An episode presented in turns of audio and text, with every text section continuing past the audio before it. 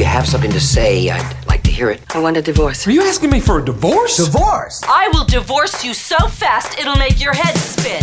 I want a divorce. I want a divorce. I want a divorce. I want a divorce. I want a divorce.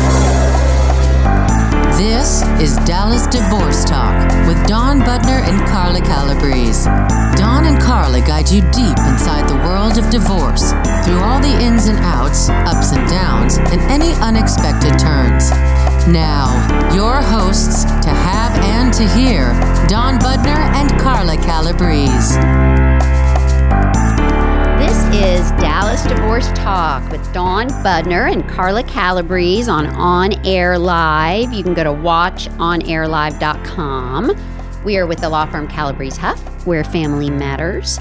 And we are talking today about how you can avoid becoming a gray divorce statistic.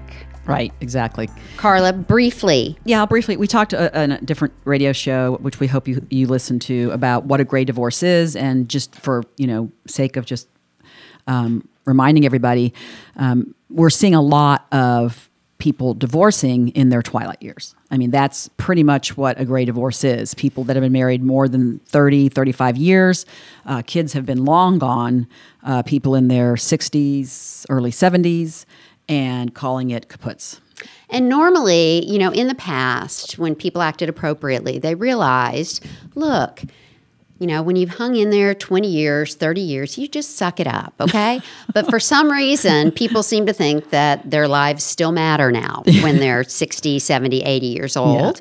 And I'm, I'm being facetious, but the truth is, we are living longer, right? Right. Our, you know, population is living longer. Right. And as a result of that, if you still are going to get married around the you know traditional age, which I think 26 is the Right. mean, uh, then that's a lot bigger accomplishment to remain married for 60 years as opposed to 20, right? Right, exactly, exactly. No doubt about it. Yeah. So we see, I think, uh, some unique challenges Yeah, that def- appear in that scenario. Right. And, you know, because one big issue with folks is that just through the passage of time, they grow apart. Right, right. And what we wanted to talk about today is kind of what are some of these main reasons that we're seeing this increase in these gray divorces, as they're called, and what, if anything, can you do to avoid becoming one of them? Right, Right. right, yeah. Uh, and so, with respect to that, the the growing apart concept. Um, what do you think? Well, I think that um, you know, I do think people do grow apart. What's surprising about the gray divorce is that the gray divorce has significant years between empty nesting and the divorce. Right. So that's what's really I think the mental health folks that we work with a, a lot are kind of scratching their heads like so why, you know, at 60, you know, when you, you know, your kids have been gone or you know, for 10 years that would you Why now? you know why now why so now let's first, before we jump to that, though, state the obvious, which is maybe it makes some logical sense for us to see people who are staying married for 20-ish years 20 you know 20, 20, 22 that kind of 25, yeah. thing long enough to, To pop out a kid or two and have them go off to college Yes, yes. and then they look at each other and go ew. Yeah, yeah, you yeah. know you That's- hadn't we see a lot of that. We do see a lot. So Right. that's why this is a little different because you know we have a case uh, we wrapped up at the end of last year where the the kids were in their 30s so that's a long time to be so what is it? Yeah. Well, you know, every there's you, there's probably not one reason or one uh, explanation for that, but um, you know, I do think that we do see people who, because they're living longer, in some ways, you see that midlife crisis happen later. So in this, you know, I think in this particular case, I s- definitely saw it as more of a midlife crisis. You know, the younger woman, you know, syndrome. the Um, younger woman Yes, the younger woman syndrome. That her. definitely, definitely happened in that case. That is still, you know, that that you, you kind of think you would get past it once you're you're 60. Yeah, seriously, like, don't you guys Yeah. get tired? this is my question. Question to the male Dawn- listeners. What going to segue Come here. yes. Anyway, um, so so um, you know, the, the, but the challenges with the gray divorce are that you know, when you're 59, you know, 60, 65, I mean, you cannot recoup as a as whoever is the one who who stayed home and doesn't have the income the, the income power or the earning power. Um, and it's not always like that but oftentimes it is. All the cases i've seen have have, have had that that scenario where one person is um, still working maybe at 59 and the other one has been long really not working. Um, it's very So this is something that folks should be taking into account. Listen up, you new young people thinking of getting married, that you really need to be kind of expecting or planning for a, you know, a long marriage Right. and if at the end of that long marriage you don't like that person anymore and you Mm-hmm. decide to get divorced, you know, you need to make some plans for how you're going to survive that financially, yeah. right? Yeah. So that's, I mean, that's one of the challenges. And obviously, if people have plenty of money, and we have those cases too, where there's just plenty of money. And I've, I divorced a lady once she was 65, and um, you know there was plenty of money there, and she was okay. I mean, it, it, financially, right? Is there a Um, dating website for really old people? Oh, I don't know. We should go look on that. That's another question for you listeners. If you know of a dating website for the elderly, we want you to put it on our Facebook page. I may be availing myself. Just kidding, honey. So, um, and anyway, what I think we were going to talk about how to avoid right the graying Oh, yeah. divorce. I how got- do we I avoid track a that? little, Carla. Um, what do we do to avoid having those um, Well, I think some of marriages it's going to fall be apart in that twilight? Yeah, in the twilight exactly. years. Some of it, you know, and of course, I'm always the geek who's reading all the stuff. The you know, research. She's the researcher. I'm just a little obsessive, but some of what they say, which I, I find it so hard to believe, but some of what I'm reading is that some of the qualities that you know are not your favorite about your spouse that actually because of the you know amplified duration of the marriage that those things you know wear the other spouse down whereas you know in years past maybe not. It wasn't just such a long time. And then another pitfall i think mm-hmm. is that when you're with someone you know, for such a long time that instead of having that passion and excitement and then you've got kids and you're going here and there and all that you just things become a routine Yeah. Yeah. and boring. Right. And so, some ideas for that.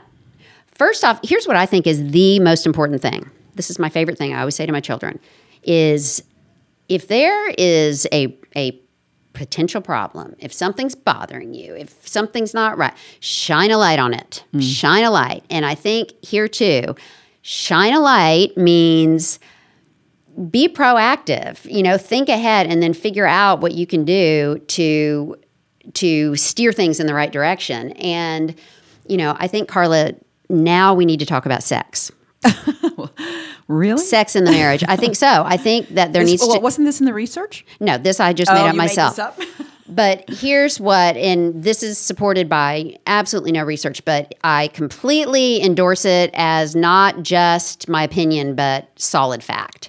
and that is if you are a married person who is not having sex at least two times a week, you're going down.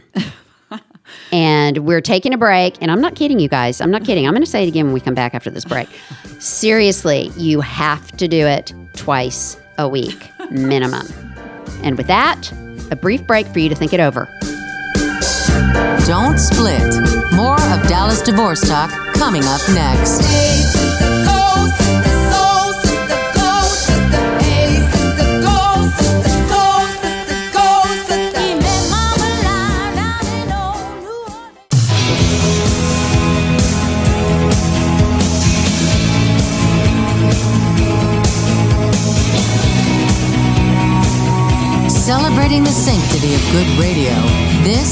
Dallas Divorce Talk.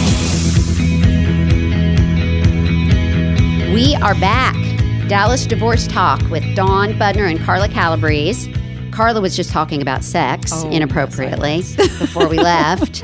And, you know, she wants to kind of gloss over that now, but I think we should actually refocus on it. And Yeah, me too. Don't you, Kevin? Kevin, do you have anything to add on this uh, topic? No, not yet. I, I'm just here to listen. Okay, good. And learn, I hope. So what I was saying as we, you know, I was embarrassed with what Carla brought up, but I also then kind of made the observation that what what is the difference? Okay, you guys, you all have a best friend. So here's you and your best friend. I'm drawing like stick figures. There are those two people. And then here's you and you're with your spouse, and there's that. What is the difference, the main difference in that relationship? Because the truth is, you might actually find it more comfortable to tell your best friend stuff because they're not going to judge you. You're not sharing chores with them properly. And, you know, they're maybe closer in some respects, but not as close as the other one because the other one involves sex. so the thing that makes you a married couple is sex. That's how God did this whole thing. That's why we put up with all the crap we put up with. and so, if you let it slide on the sex, you become like the you and your best friend side, but not as good.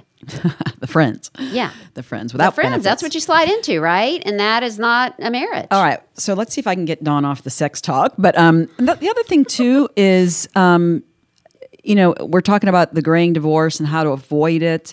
And you know, the graying divorce is where there's been this big time frame between when the kids have gone and you know the divorce happens. And I think that you know empty nesting is tough. It's a huge transition. It's a huge change for people in their lives, their personal lives, and their married lives. And um, one thing I was saying earlier, or maybe over the break, um, when Dawn and I were talking, was you know finding those um, hobbies and things that you like to do together.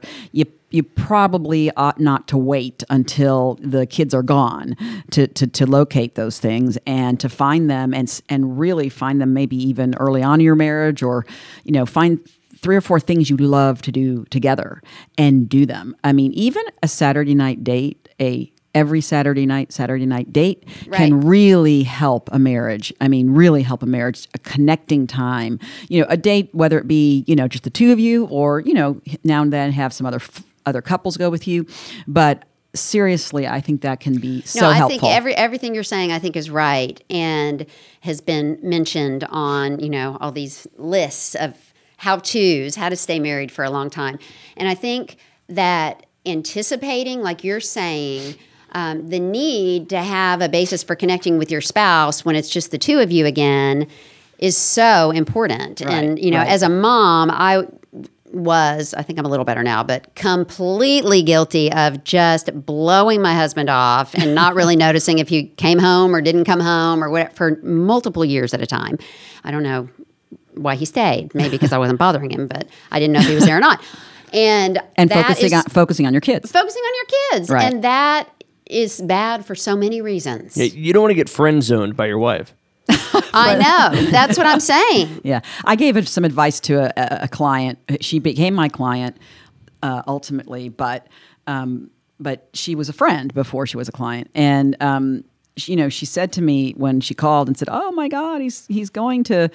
L.A. and he's he's got some woman out there, and you know, blah, what do I do? And he's now he's come back and he said he's, you know, he's not he's done with her and he's going to recommit to me and it's going to be okay. But what do I do? And I said, you got to stop talking about your kids for starters, is all I hear you talk about. I don't ever hear you talk about anything other than they're beautiful, they're adorable. I get it. We all think they're charming and lovely, but that's all you talk about. And you got to get to the gym. And I mean, she was just someone had lost, you know, just did, didn't care as much about her fitness and her health. And I think, or you know, just being aware of what's going on in the outside world like even the news being interested in politics or interested in you know things that are happening out there is better than just that anyway, one she, dimensional she did tell me it was the best advice I'd ever given her.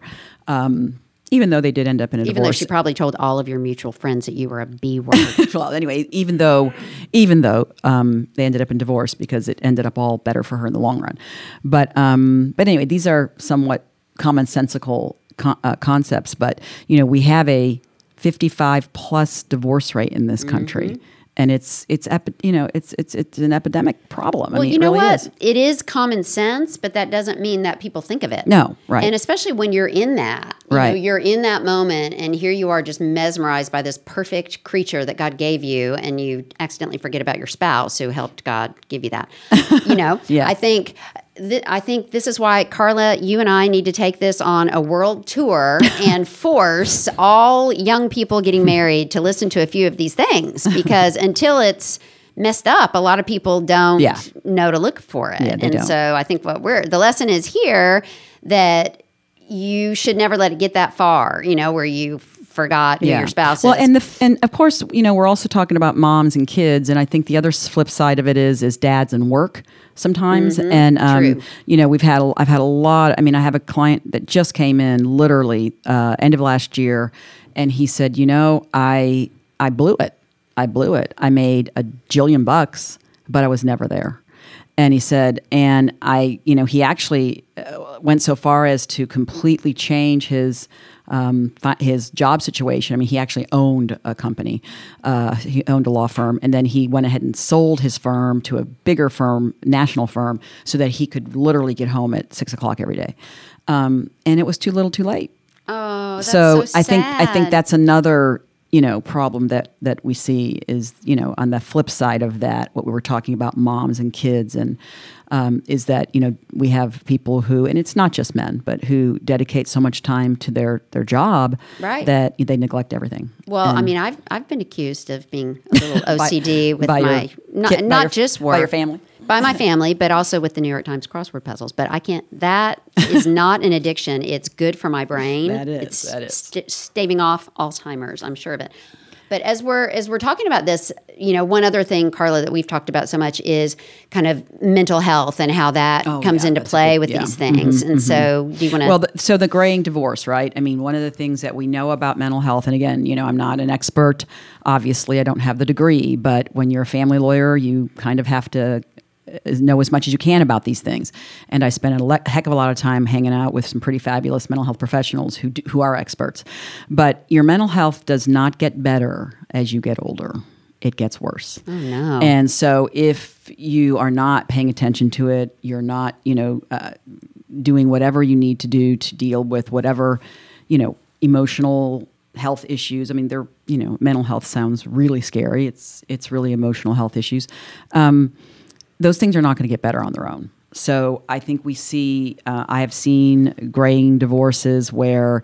You know, I've heard I just can't take that anymore. I can't take the fact that he or she has not dealt with that issue and I'm just not going to do it anymore. And so I think you really have to be, um, uh, you know, understanding of your own mental health and emotional health, and uh, you know, making sure that you're in a good place. Even understanding that you may have issues would be Right, Your right. Insight is huge, right? And so, You know, Yeah. one thing I like to say too is that I think as we age, that people either go on a path where their mind expands and they're open to learning new things and considering just alternative ways of thinking and being that they never knew about before, versus just becoming more deeply entrenched in your one way of thinking Right, and right. kind of having your your focus narrow Right. and be less flexible and I feel so grateful that I am married to a person who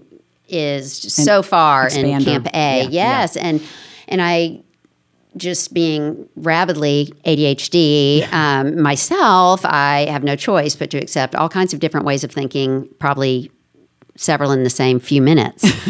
but that, I think if you're open, then you can always keep growing. And, you know, so many times when people, I, I think divorce can be sad and can be avoided if we understand it as, you know, marriage as kind of the context and environment for us to learn some of the hardest things that we've ever had to learn. Yeah, for sure. You know, and Yeah. if you buckle up and realize that it's gonna suck sometimes. Yep. Like you're definitely, and this is the other thing I tell people who are getting married: write down every single thing you like about the other person, like at least twenty things, and make eighteen copies and laminate them and put them in a safe deposit box and stuff like that. Because after a certain period of time, you will not remember one single thing on that list, and you will need to consult it.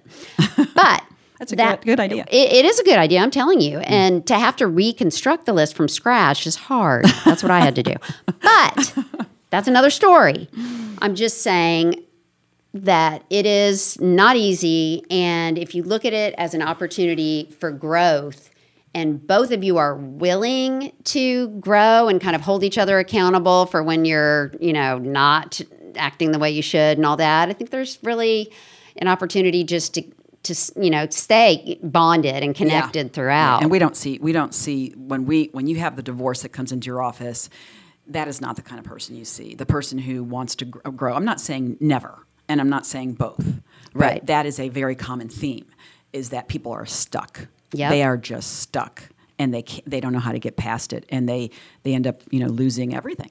Which is it is sad. That's the sad part. I mean, we we we make our living at divorce, but we are not uh, fond no, of the we institution want to of be divorce. We, are, the yeah. last Yeah. resort because Yeah. if someone if someone comes in and they have not turned every stone to try to fix it, Yeah. and especially if they have kids, we're sending you home with a to do list, people.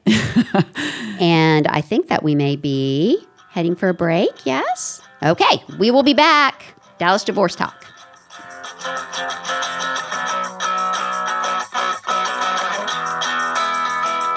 More of Dallas Divorce Talk coming up. At first I was afraid, I was petrified. I kept thinking I could never live without you by my side. But then I spent so many. Celebrating the sanctity of good radio, this is Dallas Divorce Talk. I always want to break out in song. Hello, we are back with Dallas Divorce Talk. This is Dawn Budner. I'm here with Carla Calabrese. We are lawyers at the law firm Calabrese Huff, where family matters, and we are on On Air Live.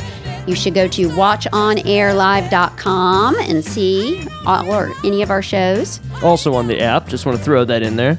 And how do you get to the app? Uh, you go to the iTunes App Store or any app store and just search On Air Live Mobile. And it's red and vibrant. It's a and big look- red button. It will look very pretty on your iPhone. so, what we thought we would do in this segment is take some questions from listeners, and Kevin is going to share the questions. Sure, let's uh, pull that up here. We already answered, I believe, on your last show, you answered Renee's question. So we have uh, Dennis in Grand Prairie wanted to know Do fathers have equal rights to mothers for primary conservatorship? Great question, Dennis. Great question. Talk Um, about what primary conservatorship is. Yeah, let's start with that. So the presumption in Texas is joint managing conservatorship for parents. Um, that is a hard presumption to overcome. Um, so most clients that come into our office, 95 plus percent, maybe even higher, are joint managing conservators. Um, And the alternative would be that one parent is sole managing, right? Right. One parent would be sole managing conservator, and the other parent would, would be something called possessory conservator.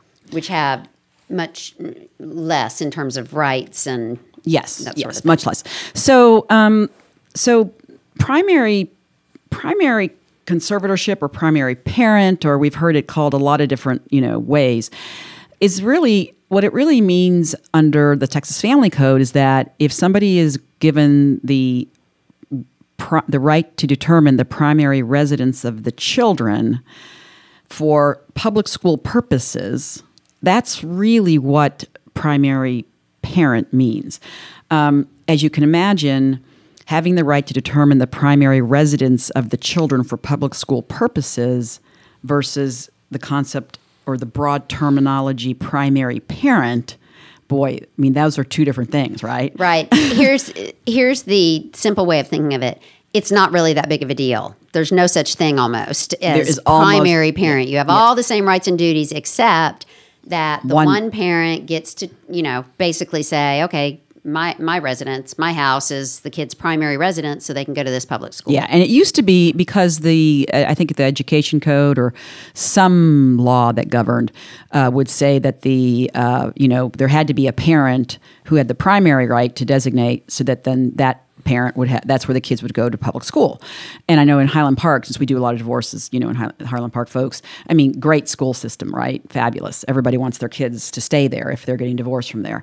Um, so it used to be, you know, somebody had to have that right. Well, that's changed, and now, um, you know one. uh, It just has to be one parent that lives in the uh, district for their children to go there. So the concept has been watered down tremendously over the years. Um, I honestly think it doesn't have much meaning at all. Plus. You don't have to designate that person anyway at this point. You can just designate a geographic location for the children to reside. Um, lots of kids are in public, uh, private school.